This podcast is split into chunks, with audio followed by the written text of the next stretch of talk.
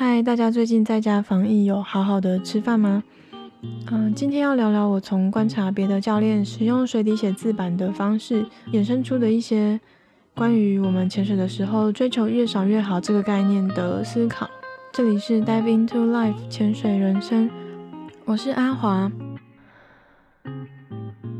现在虽然没办法潜水，但是我目前为止还是照着原定的计划继续待在蓝屿。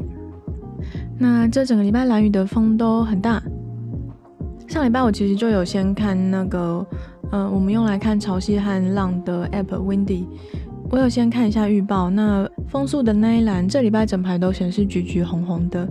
就可以大概猜到，嗯，就是来往台东到兰屿的小飞机一定都不会飞。嗯，客船早就从五月十几号疫情开始变得比较严峻之后，就到现在一直都没有开。那这礼拜也没有飞机，所以岛上整个礼拜就是，嗯、呃，完全停止流动，没有人可以进出。那这礼拜的货船当然也都没有进来，嗯、所以这几天岛上的食材跟食物这一类的物资就相对比较缺乏一点。Seven 就不用说了，Seven 的冷藏柜已经空了好几天，所以就是都没有鲜食，也没有盒装的饮料。那岛上是还有一些有持续在开的餐厅，但是这两天他们也陆续开始食材短缺，所以就先暂停营业。不过到礼拜天、礼拜一开始，呃，风好像就开始变得比较小了，所以应该就会恢复到比较正常的状态。我是指食物供给的部分啦。现在这个时候岛上都没有游客，本身其实就是一个，哎，不太正常的样子。我最近看脸书和 Instagram，看到很多人趁这段时间在家里煮各种东西，或是做一些甜点，让我看了觉得有点羡慕。但不过就是一种选择吧。目前其实也是继续待在岛上，不要移动会比较安全一点。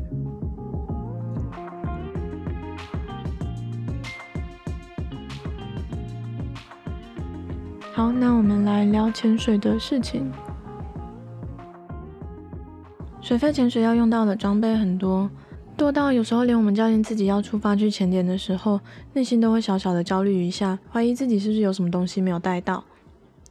最基本主要的物件像是 BCD 跟调节器，这个当然没有问题，通常不会忘记，因为它就是整个跟气瓶连接在一起的。还有身上要穿的呃防寒衣跟套鞋，再来就是面镜、蛙鞋、呃配重、电脑表，这些就稍微比较容易会忘记。除了这些算是主要不可或缺的装备之外，我们还会有各种配件和零件。常用的比较大的配件像是呃手电筒、浮力袋、手套、相机。签到通常还会有探棒，还有教练用的配件就更多了。如果我们把所有东西都带在身上，真的就会叮叮当当的，很像一棵圣诞树。不过有一些东西是一般潜水员比较少会用到的，甚至到潜水长都还不太会用得到。其中一个就是手写板，手写板或是水中笔记本，就是任何可以在水里记下的东西，或是写下东西然后带到水里去用的。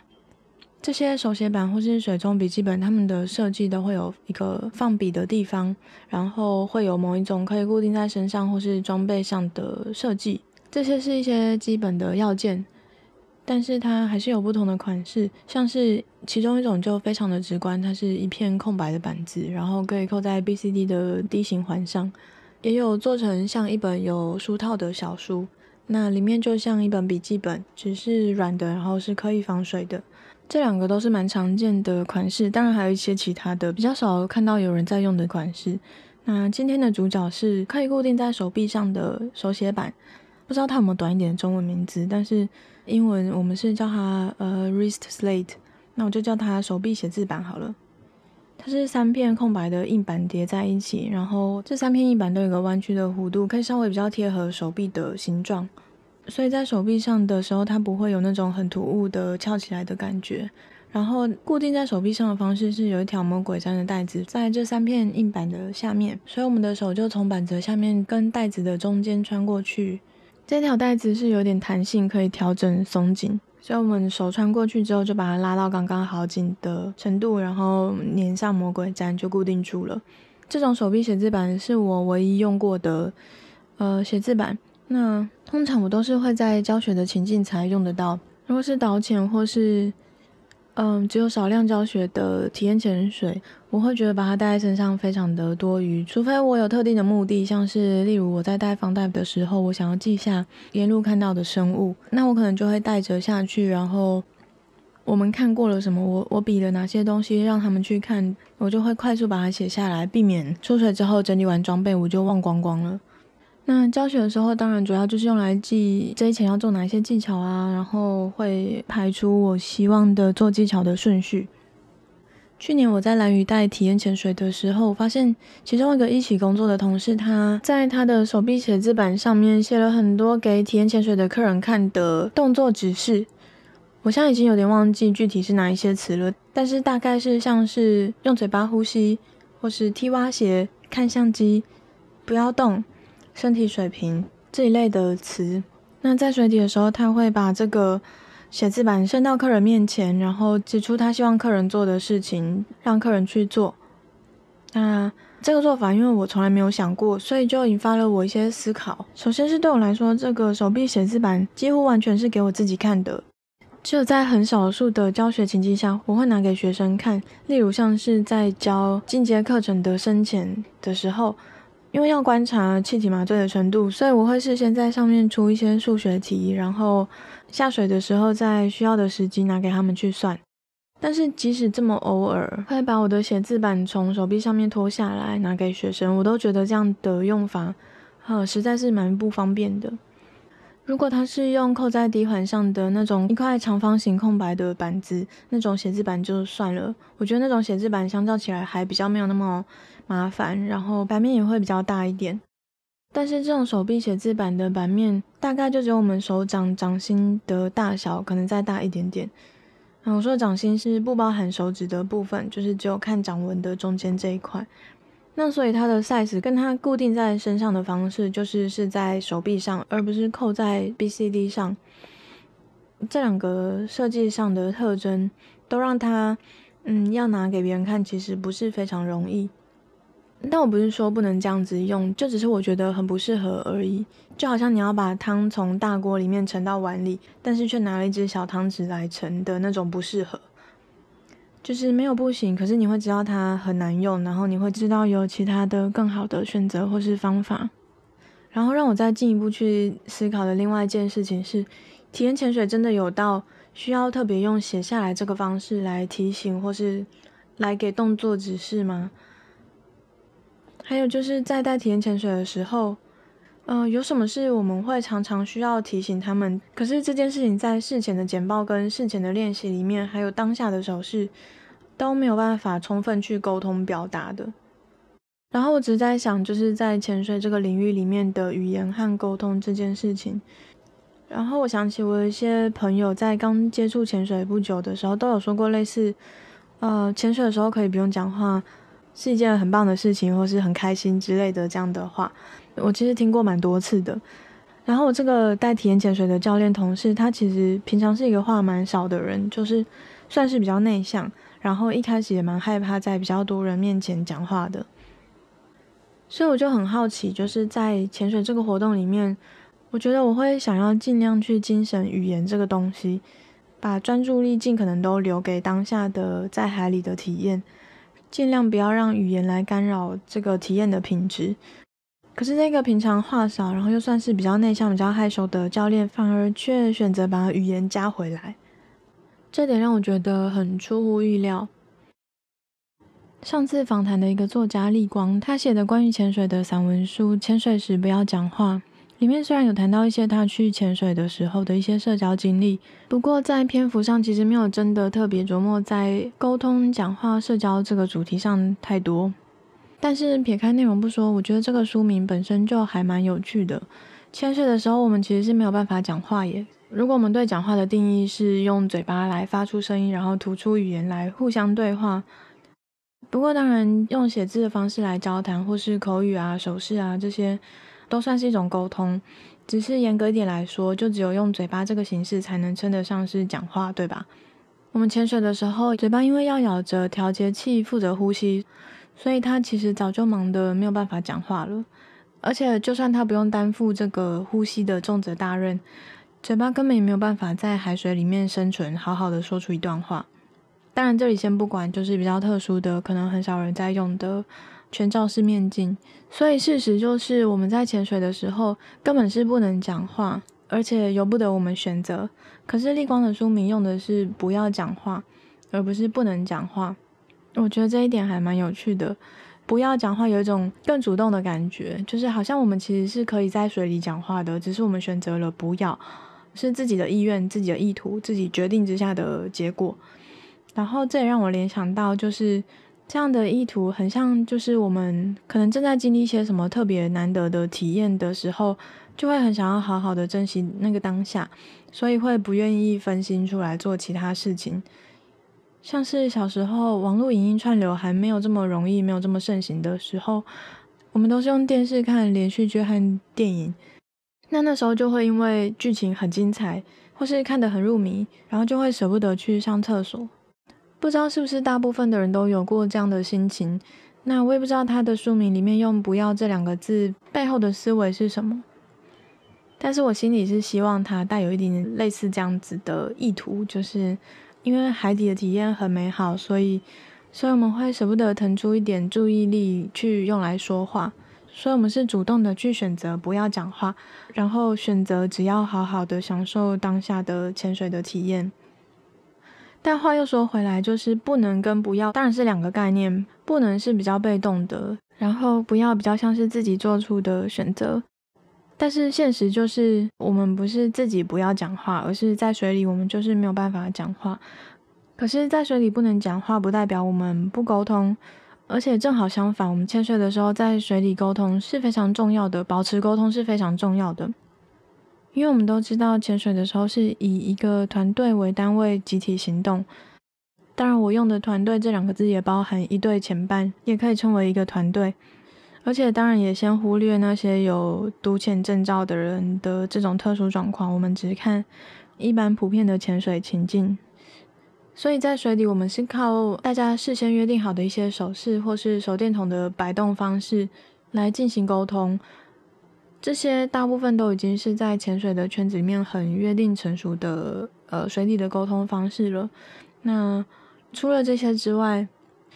其实，在水里还有一种沟通是呃我们会观察自己的同伴，我们会用眼睛去解读同伴的状态。我觉得这件事情本身其实就已经是一种沟通了，而且它其实是一种很温柔的沟通方式，就是我们关心彼此，我们照看着彼此，可是我们。嗯，只要在没有特殊状况的情况下，我们不会互相打扰彼此的体验。嗯，然后我们在观察和解读同伴的同时，我们自己可能不会特别注意到，但是我们的身体和心理其实都已经准备好要去随时回应他的状态，就是以防如果他显然需要帮助的话。然后我们在水里最频繁使用的沟通，大概就是 “OK 吗？”“OK”，这样子一来一往的询问和回答。可是这么单一单调的手势跟眼神的搭配，还有我们随时准备好要去回应他的状况的那个意图，虽然他没有办法代替很多具体的话语的描述，像是诶，你是不是哪里不舒服？还是你累了吗？你是不是想吐？你会不会冷？光是一个 OK，当然没有办法代替这些，但是他同时好像其实又取代了所有的这些关心，就是。他把各种关心的心意浓缩进一个手势，OK 吗？你还好吗？嗯，所以我们有这个手势，可以在水里进行一些必要的沟通。我觉得对世界各地的潜水员来说，好像都已经心满意足了。我没有听过谁或是哪一类的人对只能用手势这样的局限有觉得扼腕、觉得愤恨不平，或是觉得寂寞难耐的。就连那些很爱辩论的法国人都没有觉得这样的状态对他有有任何的剥夺。反过来，我甚至其实听过不少教练说，他们在导潜的时候，如果潜客带了嗯会发出声音的配件，像是叮叮棒或是摇铃、蜂鸣器这些，嗯，会让他们多多少少觉得有一点烦。我自己也这样觉得，因为常常会遇到带着这样子会发出声响的配件的人。他们会很没有节制的一直去发出声音，那这样的举动有时候会影响在带领的人他对全局的掌控。例如说，假设团里面有一个人他的耗气已经达到需要回到五米做安全停留的呃临界值了。所以呃，我今天是导潜的人，我准备把大家从可能十米左右往更浅的地方带。可是这时候有另外一个团员，他发现十五米或是更深的地方有一个他认为特别的生物，所以就制造声音把大家叫过去。这个时候反而会让气最少的那个人再往更深的地方，然后去耗更多的气，待更久的时间。所以整个团队就脱离了一个呃比较合理的正常的计划或是准备上升的程序。嗯，所以我就在想，这个在写字板上面写了一堆指示的教练同事，他可能认为他这样子做会带来很大的好处跟便利，或是也许是他很在意他的意思，客人要能完整的接收到。但是。嗯，不管怎么样，对我来说，我觉得那些所有被他写下来给客人看的动作指示，其实全部都可以用手势来表达。而且就我的经验，通常客人也都会很顺利的理解我们的意思。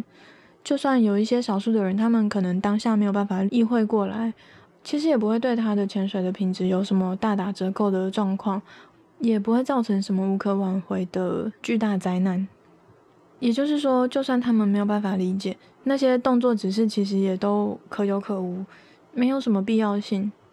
而且这种情况就是通常在水里，如果我的同伴没有办法理解手势的意思，然后这又不是什么没看懂就会有危险的事情，大家通常就是大手一挥算了，继续去享受潜水就好了。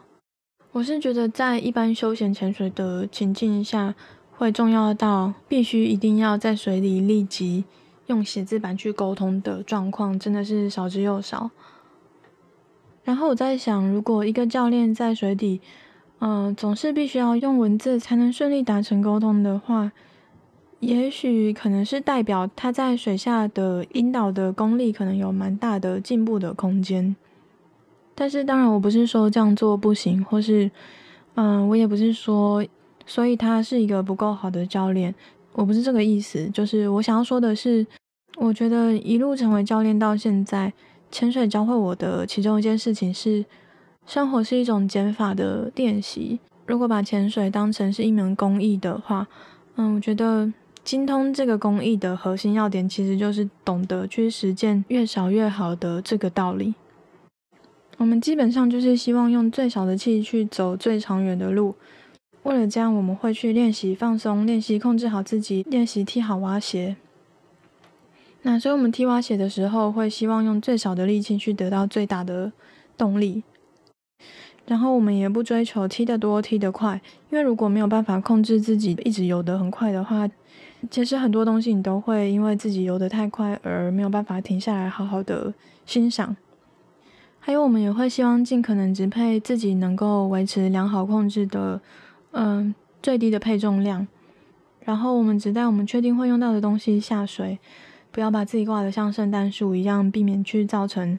呃自己在水里的慌乱或是纠缠，甚至是弄掉东西。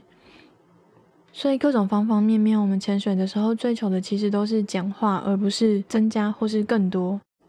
那所以，如果大部分的潜水员都能安于用这么少量的手势去潜水，那可能就是表示用语言文字这个形式的对话，大概在这个情境下是可以被舍弃的。所以换句话说，把语言文字加回来，等于是一种化简为繁，没有什么必要。就连手势，我们都还是会在讲求简化。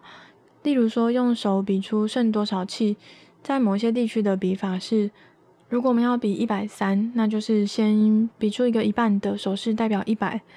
然后再比出三，这样就已经代表一百三了。最后个位数的零是直接被省略的。反正反正潜水的气量根本不需要精确到个位数。那技术潜水在用的数字的手势就更省了，他们会用一只手就从零比到九。我教课的时候在 Reslate 上面列出来提醒自己下水要做的技巧，呃，写下的字其实也都非常的精简，像是调节器排水，我大概就只写。RRC 就代表 Regulator Recovery and Clearing。嗯，因为我潜水长一向都是在菲律宾用英文受训的，所以我一开始就已经习惯都用英文来记这些呃技巧。还有例如像面镜拖轴，我我就只会写 M 圈起来，圈起来的时候就会代表的是，呃，它是一个装备，所以 M 圈起来，然后 Off 斜线 On，这就是我记下面镜拖组这个技巧，然后我自己可以理解的写法。这个方法其实也是从当时带我的教练那边学来的。我觉得很庆幸的是，在我的整个养成的过程中，所有带过我的、帮助过我的教练都有着这样很一致的核心思想。像是我在上潜水长的时候，练习体验潜水的简报，当时我得到的一个很明确的建议就是，它是一个简报，所以可以的话，我们尽可能不超过十分钟，所以要在十分钟之内讲得明确清楚。那所以在学习这个过程中，我们就不会因为你有经验，你知道第一次潜水的人可能会发生什么样的问题，这个问题可能有好几种，但是不是每一个人都会发生这么多种，所以其实没有必要在在简报的时候就把所有的这些可能发生的问题都讲出来，告诉他们很多不要做的状况，就是你不要这样，你不要那样，你不要那样，不可以这样子。其实这在简报中只不过是在浪费时间而已。只要在现场的时候发生了哪一个，那现场给予提醒和引导就好了。在菲律宾的时候，我记得有一次，我跟店里的几个教练还有经理开车到宿务室去。通常这种行程都是两天一夜的快闪，就是我们会去采买一些前店或是个人需要的东西。其中一个会去的地方是潜水装备的供应商。那次我们去装备供应商的时候，在等他们从仓库拿我们需要的东西，所以在等的时候，我就在旁边随便乱逛，那就注意到写字板。我那时候还是在受训的实习潜水长，然后对对当时的我来说，虽然会看到教练用写字板，但是它还是一个对我来说很陌生的配件。嗯，然后我才刚拿起来看的时候，我那时候上潜水长课程的教练 Martin 马上就很斩钉截铁的跟我说：“你现在不需要这个。”他说这句话的那种表情和态度，嗯，不是凶，就只是很坚定，然后没有商量的空间的那种样子。事后现在回想起来，其实还蛮可以理解的，就是当时的我根本就不知道我在什么样的时机下会用到这个写字板，或是我自己会偏好用写字板来做什么样的用途，所以当时的我是根本不会知道怎么做选择。而且在实习潜水长这个阶段，其实也真的就还不会用到。所以这个东西对当时的我来说就是一个不需要的东西，只要等到需要的时候，然后我自己可以，我自己可以有能力做判断，选择适合自己、符合自己需要的的时候再来买就可以了。那所以假设我主要会用到写字板的时机是给我带的人看，那当然我就会依照我的需求，很可能就不会去选择放在手臂上的这种写字板了。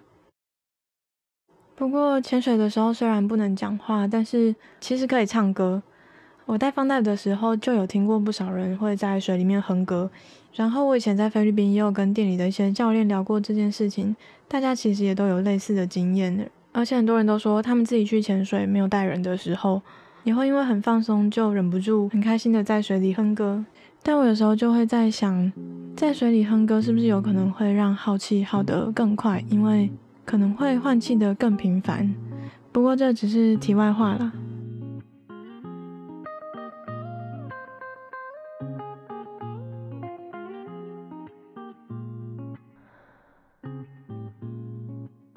仔细想一想，开始以潜水为主要的职业之后，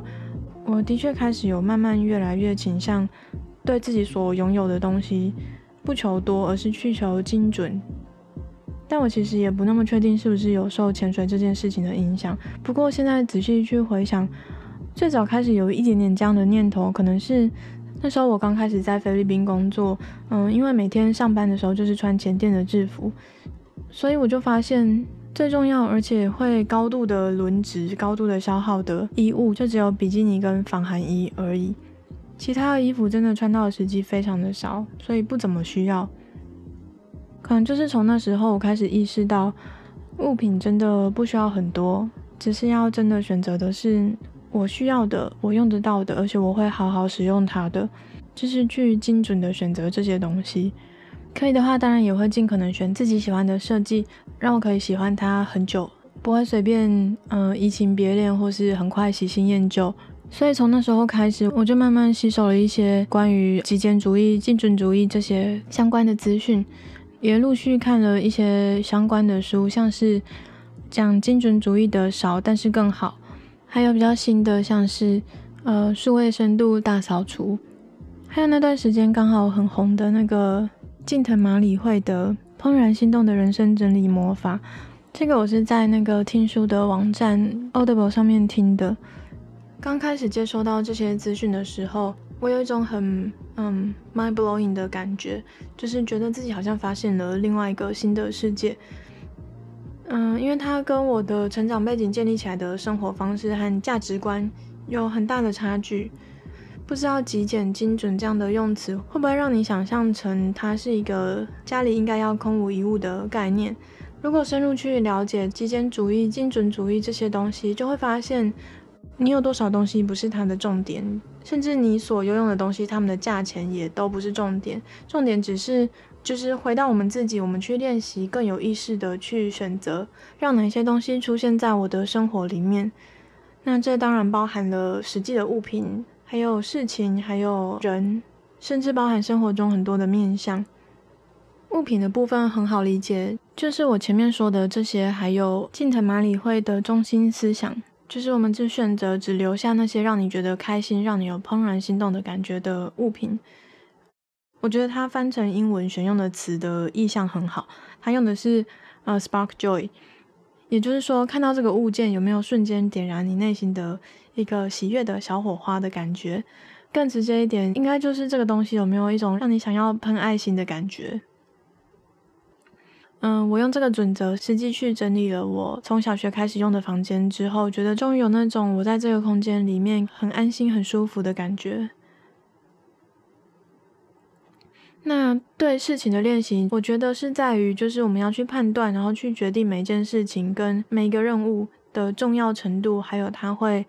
耗费的时间和精力，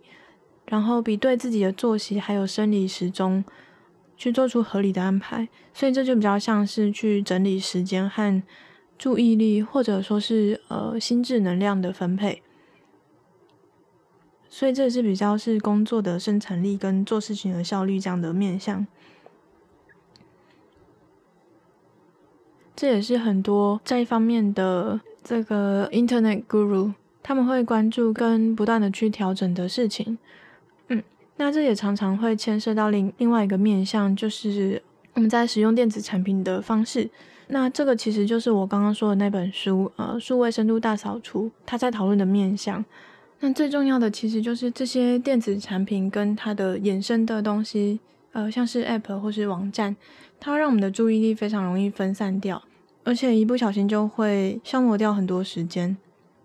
那所以后来我也删掉了一些手机上的 App，像是 Facebook、YouTube。跟 Netflix 这一类会在上面花很多时间的东西，那主动把它们删掉之后，其实不会有那种我在忍耐什么的感觉，或是在日常生活当中有什么时候觉得我很需要它们。毕竟如果你真的需要的时候，还是可以很轻易的把它下载回来，或是像脸书就还是可以开一个网页来登录。但无论如何，我是没有觉得因为这样子有什么很大的不便，反而是没有那些东西。让我可以更好好的去利用我的时间，这一点让我还蛮开心的，就不会不知不觉把时间浪费在手机荧幕上，做一些其实没有太有意义的事情。嗯，总之后来我也陆陆续续就看了很多相关的资讯，我还看了一部日剧，叫做《嗯，我的家里空无一物》。日本人真的很厉害耶，他们都可以把一些很小或是很偏门的主题或是题材发展成一部作品。那嗯、这一部《我的家里空无一物》，它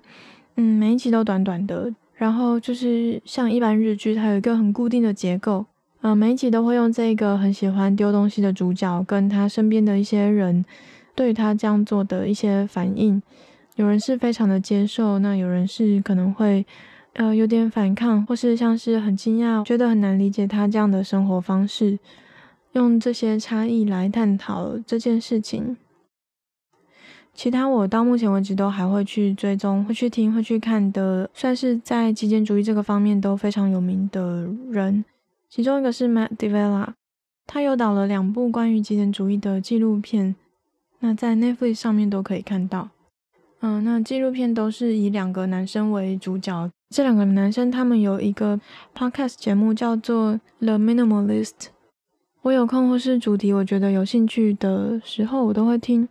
然后，呃，Matt D'Avella 他是一个 YouTuber，那也是都是在讲一些他身为一个极简主义者的生活的状况。然后他还会做一些生活的实验，例如前一阵子好像有一个是。他暂时放弃智慧型手机，去实验只用以前的那种按键的手机来过，嗯，一天还是一阵子。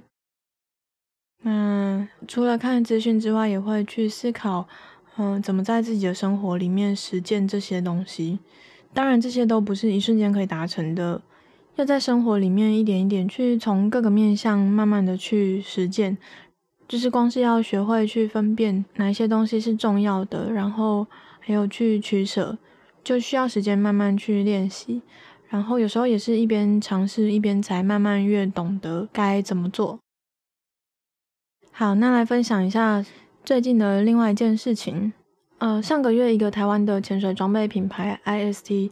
他们跟我邀稿，所以我就写了几篇文章。那他们那边丢过来的想要的方向是，呃，跟飞鱼季有关系，但是因为我们知道飞鱼季。呃，在飞鱼季的期间，我们能下的潜点是很有限的，所以，嗯，在这个时候的潜水跟飞鱼季其实是两件算是冲突的事情。那后来我决定写的是岛上的教练的生活方式，因为我们的生活就比较像是有两个模式，夏天是一个模式，都在蓝屿带潜水工作，那到十月之后就会进入到另外一个模式是。工作方面就停下来，那大家会有各自的计划去实践，去嗯做一些自己想做的事情。可能在岛上，但很多人也都会选择去台湾，因为毕竟在台湾本岛能做的事情还是比较多一点。那所以我就用了飞鱼回游跟教练们会在三四月间回到蓝屿的这两个相似的状况来类比，写了这一篇文章。那我想要来分享一下我写的其中一段的内容。这段内容是我在讲关于这种生活方式的一些想法。我说，如果真的要说潜水教练这样的职业和生活有什么令人特别享受的地方，其实大概不是大多人乍看之下铺上一层浪漫滤镜的海边生活，因为每种生活过了一段时间之后，那些一开始看起来特别美好的环境和事物，都终将会褪去它新鲜的色彩，成为日常生活的平凡布景。然而，在兰屿当潜水教练这份工作，它淡旺季分明的这个季节特性，让我能拥有长长的假期去实践其他想做的事情。我想，这才是那个真正让我能够一直享受其中的关键。嗯，到这边这个部分是已经接近在收尾了。然后，我想要说的是，我之前看了一本书，他说人类最早在渔猎采集的社会里面。一个礼拜工作的时间远远低于我们现在。那我们现在的工作时间其实是工业革命的时候才开始发展成现在这个样子的。我在初期做潜水的工作是真的是，因为在菲律宾一年到头都可以潜水，所以不会有所谓的淡季、休季这样的调节。加上那时候我的工作是我既要下水实际去执行那一些课程、体验潜水或是导潜，同时我也负责很大量的讲中文的客人的接待跟预定，所以当时对我来说，每天都是很大的精神跟体力的消耗。那日复一日的这样子，让我开始意识到，这可能不完全是我想要的。我觉得我还是喜欢潜水的工作，可是我没有想要一年到头每天都在下水，跟每天被预定的事情追赶着。所以这是为什么后来我选择了就是只有短期的一季的船速的工作。当然，另外一方面也是我觉得上船速工作是很难得的机会。我觉得从事潜水这个工作，至少一定要上船速去体验一下这个形态的工作方式。而且船宿不管是牵电带客人的方式，还有呃运作的形态，对那时候的我来说都很新鲜，然后有一定的挑战性。那所以这样的工作可以让我学到新的东西，还有获得一些不一样的经验。在去船宿之前，我从考潜水长的时候就一直待在墨宝，那时候我就一直都知道。虽然在那段时间里面我，嗯一直待在那里，所以用很短的时间学会了一个浅店营运的几乎所有环节，但也是因为一直待在同一个地方，所以我对浅点和海洋生物方面的见识，嗯、真的是远远落在后面，完全没有跟上我对这个产业，嗯、像是营运、教学这些其他方面的了解。当然，这样的变动一定会因为不够稳定，所以会觉得有点不安。可是，对当时在墨宝的我来说，留下来当然可能会一直很稳定。但是，真的要离开，我才能有更多的成长，而且我也更可能可以从根本上去调整，或是找到适合我自己的工作和生活的平衡。在离开墨宝之后，跟上传速工作中间有一段休息的时间。我趁那段时间做了一件事情，是我一直觉得我自己当初没有机会好好的去学的东西，就是鱼类辨识。所以我花了很多时间看海洋生物图鉴，然后搜寻各种中英文的资料来了解海洋生物。那嗯，我觉得，我觉得那段时间的休息让我可以去做这件事情，对我来说是很重要的，因为我觉得那是我很缺乏的一环。然也不是说在当初那样工作的状态就没有办法去增进这一方面，只是我觉得每年有一些完整的空出来的时间，可以让自己比较从容的去有规划的按照一个步调学新的东西或是进修，这一点对我来说是很重要的事情。大概就是这样子吧。那 IST 的文章除了这个部分分成两篇之外，还写了一篇他们新推出的防雾面镜的开箱文，我把链接放在 show notes 里面好了。有兴趣的人可以去看一下，还有我前面提到的那些关于极简主义的资料，我也把链接或是片名都一起放在 show note 里面。那今天就这样子喽，拜拜。